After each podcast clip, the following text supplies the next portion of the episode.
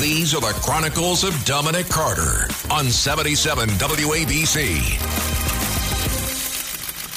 Nearly three quarters of New Jersey residents want Democratic Senator Bob Menendez to resign following his indictment on federal bribery and illegal foreign lobbying charges.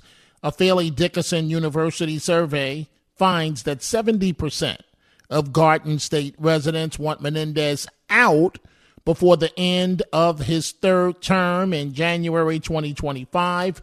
Just 16% say he should remain in office. This is Greg Kelly for Priority Gold. What does it mean to be America's precious metals dealer? It means that you're in touch with the hearts and minds of those who love this country, value our freedom, and want to protect the future. Priority Gold is that precious metals dealer. They've helped thousands of Americans back their retirement with solid gold and silver. Call Priority Gold at 888-506-6439. Receive free shipping, free storage, a free investment guide, and one of the best purchase experiences in the industry. Call now or go to prioritygold.com.